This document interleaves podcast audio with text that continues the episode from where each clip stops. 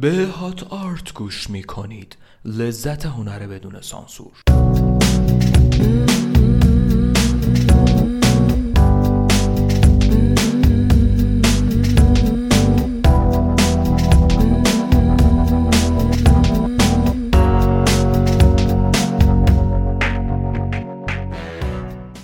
سلام من پالمنترا کاستروفم و در این اپیزود به دو داستان از داستانهای کتاب دکامرون خواهیم پرداخت. کتاب دکامرون مجموع 100 تا داستانه که سه مرد و هفت زن که برای فرار از تاون از فلورانس قرن 14 رفتن به ییلاقات اطراف برای همدیگه تعریف می‌کنن. داستانهایی که مفرحن و پنداموز. چرا که می‌خوان تاون و مرگ و رنج و این داستانا یادشون میاد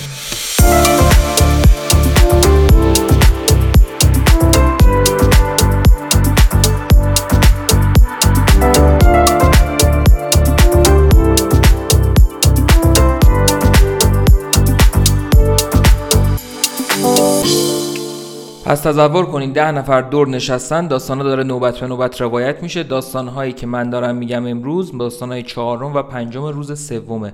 داستانهایی که پامفیلو و الیزا میگن. همچنین برای کسایی که دسترسی به Castbox ندارن داستانا رو تلگرام هم می‌ذارم و یکیشون هم که عکس داره اونم می‌ذارم. اکنون نوبت تو می باشد که با بیان داستان خود موجبات تفریح خاطر ما را فراهم سازی. پامفیلو به علامت اطاعت سری تکان داد و چنین سخن آغاز کرد. بعضی ها که کوشش دارند به بهشت موعود برسند متوجه نمی شوند که کلید آن را به دیگران می دهند و خود از این نعمت محروم می مانند. من در داستان خود شرح خواهم داد که چگونه یکی از همسایگان ما به چنین قفلتی گرفتار آمد طوری که شنیدم در نزدیکی سمپراچزیو شخصی زندگی می‌کرد که پوسیو دی ریمیری نام داشت که مرد شجاع و با شهامتی بود و این شخص به تحصیل فقه پرداخت و دوره علوم دینی را گذراند و عنوان روحانیت گرفت. روحانیت هم که می‌دونید از ریشه راهب همون میاد. وی جز زن و یک کلفت کفیل مخارج دیگری نبود. کفیل هم همون یعنی سرپرست. و در نتیجه زندگی آرام و بی داشت و بیشتر اوقاتش را در کلیسا میگذراند. زن او که ایزابلا نام داشت در حسن و جمال و زیبایی اندام بهره بود و دوگونهش در شادابی به دو سیب سرخ و لطیف شباهت داشت که بیننده را به طمع بوسه زدن میانداخت.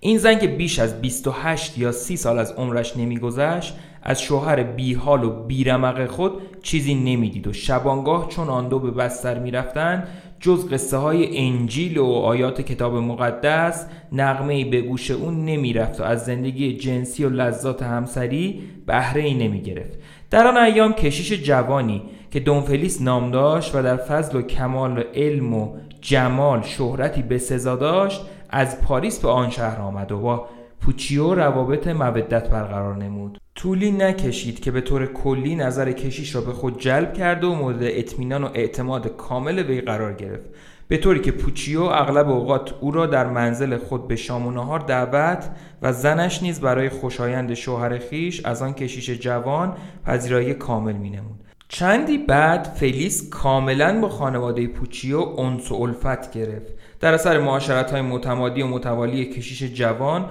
متوجه شد که حرکات و رفتار زن جوان غیرعادی است و فهمید که در زندگی یک چیزی کسری دارد. چون به درد او پی برد تصمیم گرفت به درمانش بکوشد و آنچه را که همکارش از انجام آن عاجز است محض رعایت جانب رفاقت جبران نماید. لذا روزی در خفا چشمکی به ایزابلای زیبا زد و روز دیگر چشمکی دیگر تا اینکه آتشی را که در قلب آن زن روشن بود شعله برنمود ولی مشکل بزرگی در راه وسال آن دو جوان قرار داشت. بدین معنی که پوچیو هرگز از شهر خارج نمی‌شد تا خانه از بیگانه خلوت شود و فلیس هم نمی‌توانست معشوقه را به منزل خود ببرد. زیرا بیم آن می‌رفت که پوچیو سرزده به منزل خود وارد شده و در صورت غیبت زن خود به جستجویش بپردازد و کار به اشکالات بزرگی مواجه گردد. فلیس به اندیشه فرو رفت تا راه حل مسئله را پیدا نماید و کاری کند که در همان منزل پوچیو و با حضور خود او به وسال برسد. لذا روزی موقعیتی که با هم بودند به پوچیو روی نمود و گفت دوست محترم و مهربان من به طوری که می‌بینم شما مرد پاکدامن و پاکیز خویی هستید و می‌خواهید به سرحد کمال برسید.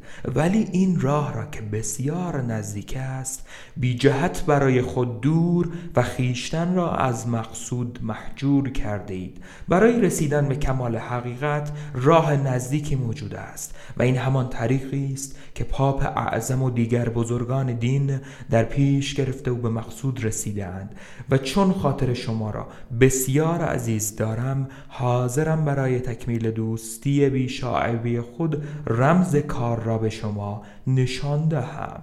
پوچیو که احراز مقام بلندی را آرزو داشت از این حرف بسیار خوشنود شد و به رفیق خود گفت شما در فضل و تخصص بر من برتری دارید و حاضرم آنچه را که دستور دهید اجرا نمایم. تا به مقام بزرگم برسم و روحم از تمام علایش های دنیوی پاکیزه گردد.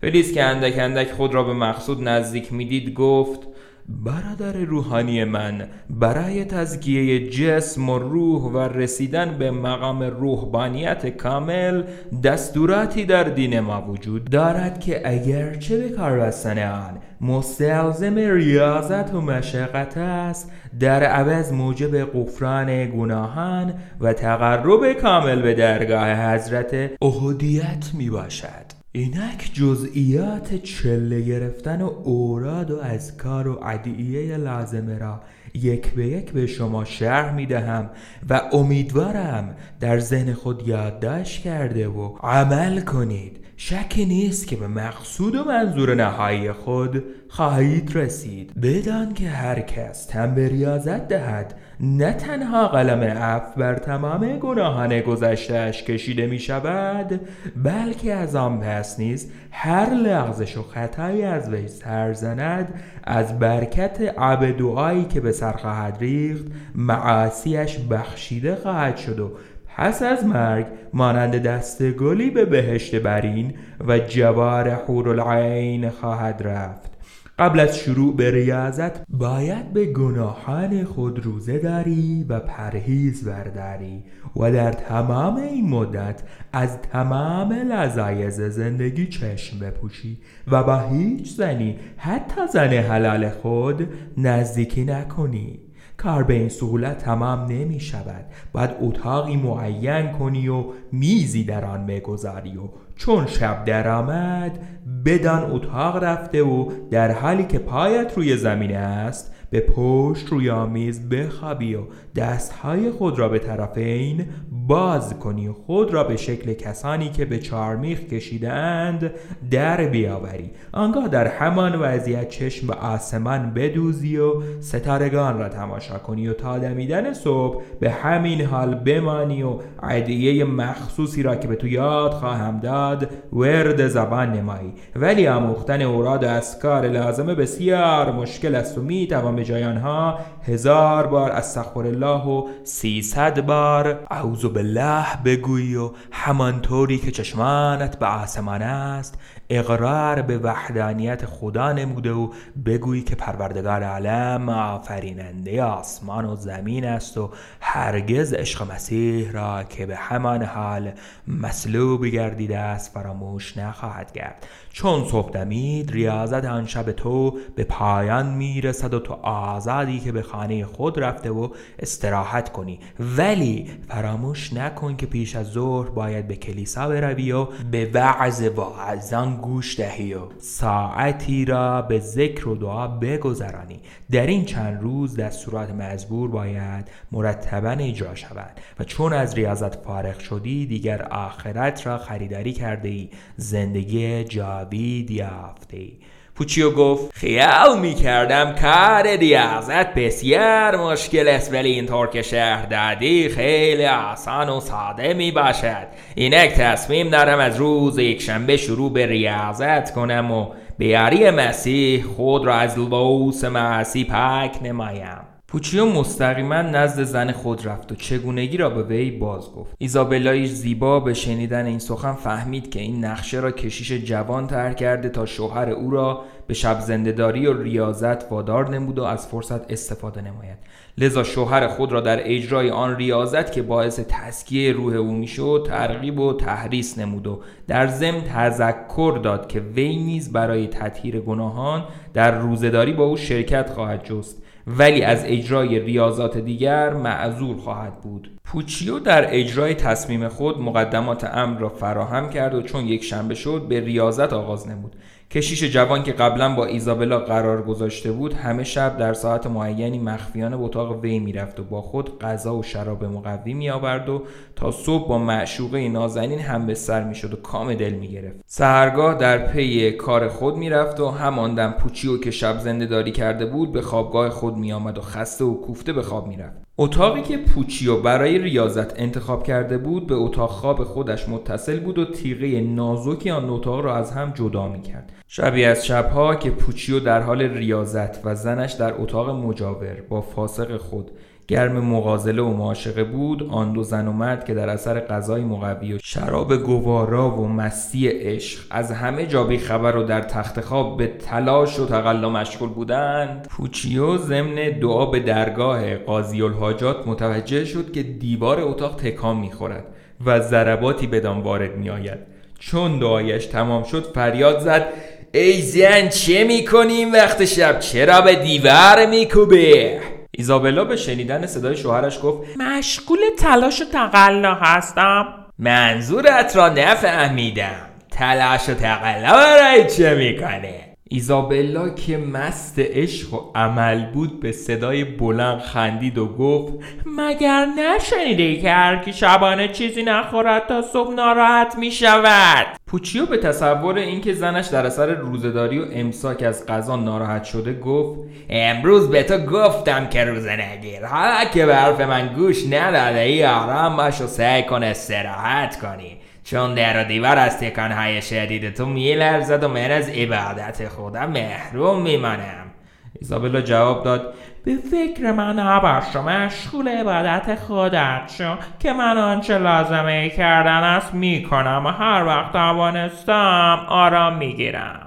پوچیو مشغول ریاضت و عبادت گردید و از آن شب ایزابلا و کشیش جوان اتاق دوردستی را برای عشقبازی معین کردند و تا پایان ریاضت پوچیو در آن محل جدید شبهای خوشی را گذراندند و از باغ وصل یکدیگر میوه ها چیدند. ایزابلا به کشیش جوان می‌گفت تو شوهر مرا به ریاضت واداشی. در صورتی که زحمت و مشقت او بهش را نصیب ما کرده است. خلاصه اینکه پس از پایان دوره ریاضت کشیش ایزابلا که به عشق و وسال متمادی عادت کرده بود محل دیگری برای وصل جانان معین نمود و در ساعات معینه در آنجا از یکدیگر کام دل می گرفتند و برایش پوچیوی کشیش ریاضت کش که با تحمل مشقت کلید بهش را به معلم خود و زن هیلگر خیش تقدیم کرده بود خنده تمسخر می زدند. a few champagne bottles. Mm-hmm. Throwing that money like you just won the lotto.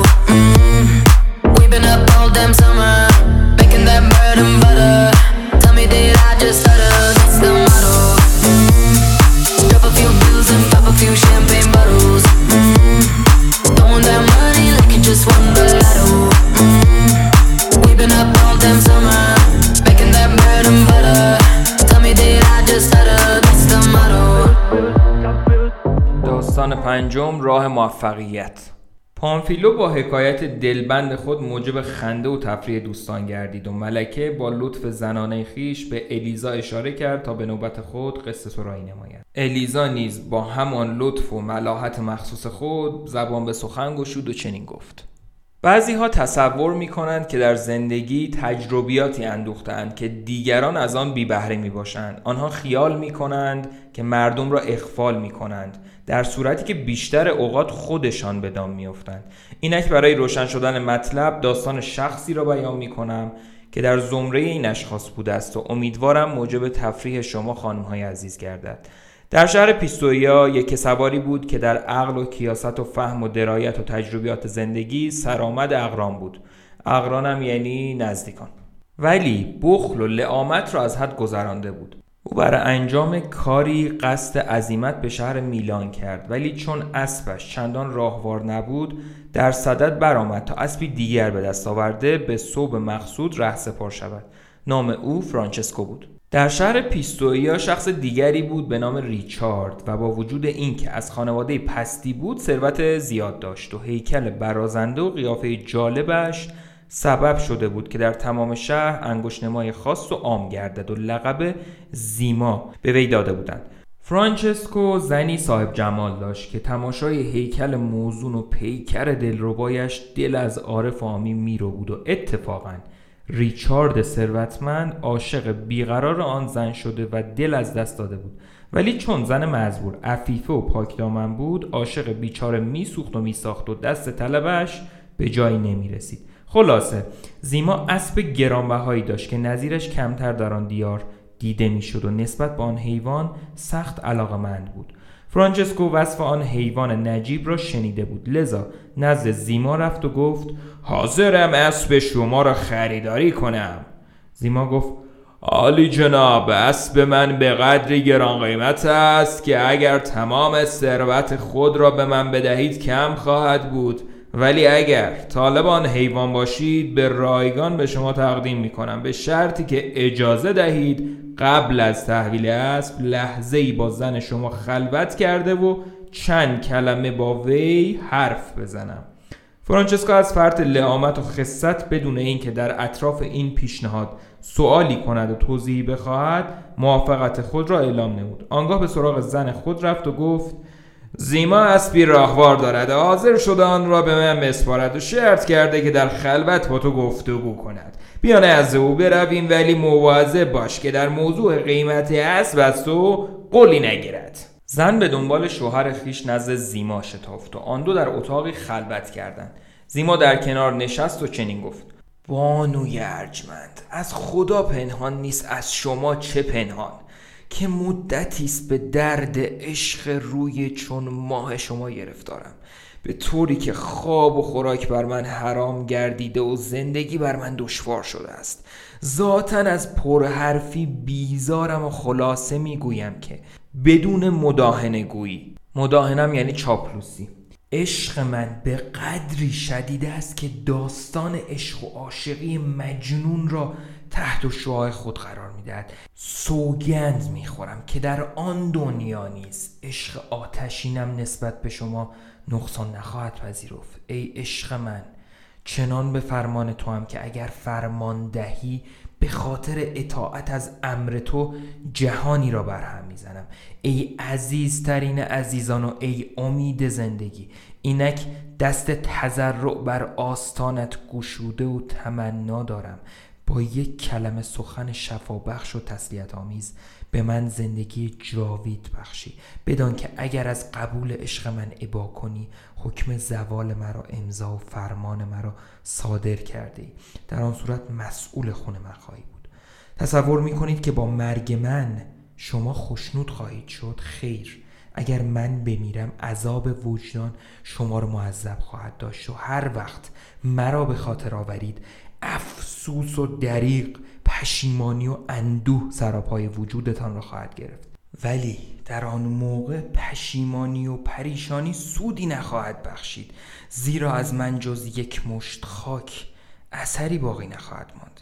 اینک در دست شماست که مرا خوشبختترین یا نگونبختترین مردان دنیا کنید. امیدوارم در این سینه نازنین قلبی پرمهر و عاطفه داشته باشید که عشق عمیق مرا با مرگ و هرمان هرمانم یعنی بیبهرگی. پاسخ نگویید. اکنون که تپش قلب و لرزش پیکر مرا می‌بینید با یک کلمه آرامش بخش می توانید به جان من و فکر فرسوده من آرامش و نیرو بدهید. زیما پس از ادای این کلمات آهای آتشین از سینه برآورد و چند قطره اشک از بن موجگانش فرو ریخت و منتظر پاسخ معشوق نشست. زن فرانچسکو به شنیدن این کلمات آتشین و این همه عجز و نیاز متأثر شد و فهمید که زیما به حقیقت عاشق بیقرار وی می باشد در نتیجه بی اختیار آهی از سینش برکشید و همین حرکت سبب شد که عاشق بیچاره اندکی امیدوار گردد. ولی هرچه منتظر مان بانوی پاکدامن لب به سخن نگشود و ساکت ماند. زیما سر برداشت و نگاهی به چشمان درخشان معشوقه انداخت و علائم مهر و عاطفه را در آن دید و در دل به جای وی به خود پاسخ داد که ای زیبای عزیز مدت هاست که تو را اسیر و شیفته خود می‌بینم و از مراتب عشق و شیداییت آگاهم.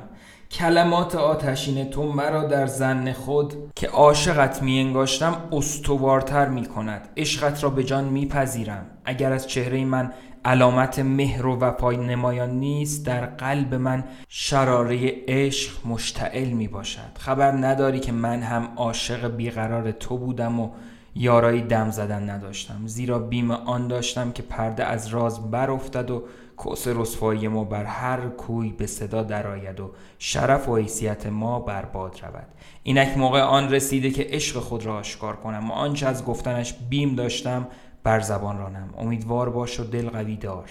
تا چند روز دیگر فرانچسکو به میلان می رود و اسب تو هدیه عشق و خوشبختی ما خواهد بود. به عشق دو جانبه من و تو سوگند که به محض حرکت او من به تو خواهم پیوست و در جوار یکدیگر از ساغر عشق باده ها خواهیم خورد و از باده مهر و محبت مستی ها خواهیم نموند. از همین حالا بدان که پنجره اتاق من به باغ تو باز می شود مواظب باش شخصی تو را نبیند و به سراغم بیا. زیرا در انتظارت خواهم بود و آغوشم را برای پذیرایی تو خواهم گشود. بیا که شب همه شب تا سهرگاه در بستر عشق و کامرانی به سر خواهیم برد و تلافی ایام فراغ را یک جا در خواهیم آورد. زیما پس از اینکه به طریق فوق با خود سخن راند خود نیز به گفتار خیش پاسخ داد و چنین گفت. معشوقه دلبند من نمی‌دانم به چه زبان از این همه ابراز لطف و محبت سپاسگزاری نمایم بدان که هرگز امید نداشتم که به چنین نعمت بزرگی نائل آیم و چنین سعادتی برسم. امیدوارم به همین زودی فرصتی دستد تا عملا مراتب حق شناسی خود را ثابت کنم. خداوند رحمت خود را از وجود نازنین شما دریغ نکند و شما را در پناه عنایات خود محفوظ دارد. با وجود این همه سخنرانی و جمله پردازی خانم پاکدامن کلمه ای نیز بر زبان نیاورد. زیما برخواست و به اتاق دیگر نزد فرانچسکو رفت. یکی سوار به مشاهده زیما از جای برخواست و در چند قدمی او را استقبال نمود و به خنده گفت خب چه شد؟ آیا به بعدی خود وفا کردم؟ زیما گفت خیر. زیرا متاسفانه خانم شما در برابر سوالات من مانند مجسمه بیجان و سنگ بی زبان ساکت ماند. فرانچسکو که از این جواب خوشنود گردیده بود اعتمادی که به زن خود داشت صد چندان شد. آنگاه گفت پس در این صورت باید از اسب چشپوشی کنم؟ زیما گفت اگر در صدد خریداری آن باشید که امکان پذیر نیست ولی به طوری که گفتم حاضرم آن را به شما تقدیم کنم. فرانچسکو از خوشحالی خنده را سر داد و اسب بخششی را با خیش به خانه برد. چند روز بعد اسباب سفر مهیا نمود و به طرف شهر میلان عزیمت کرد.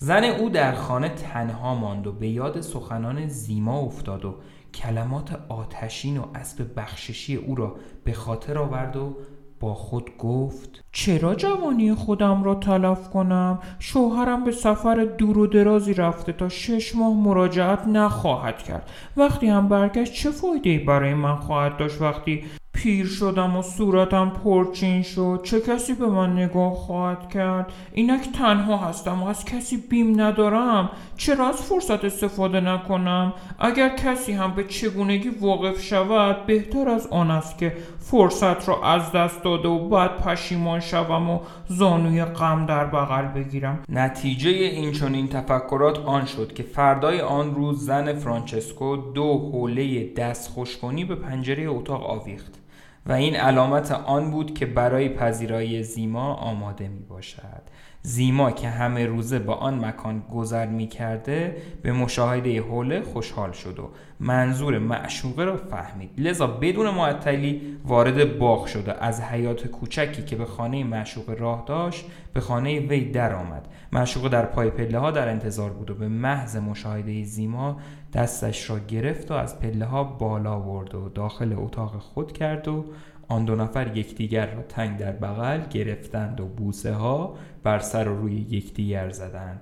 آنگاه با فراغت خاطر در آن خانه خالی از اغیار به ایشونوش پرداختند و سپس به بستر خواب رفتند و در کنار هم قنوده و از شهد وسال مزاق جانی را شیرین کردند. مزاقم که یعنی دهن دیگه. این وضع تا شش ماه یعنی تا موقع مراجعت فرانچسکوی خسیس بین آن دو نفر ادامه یافت.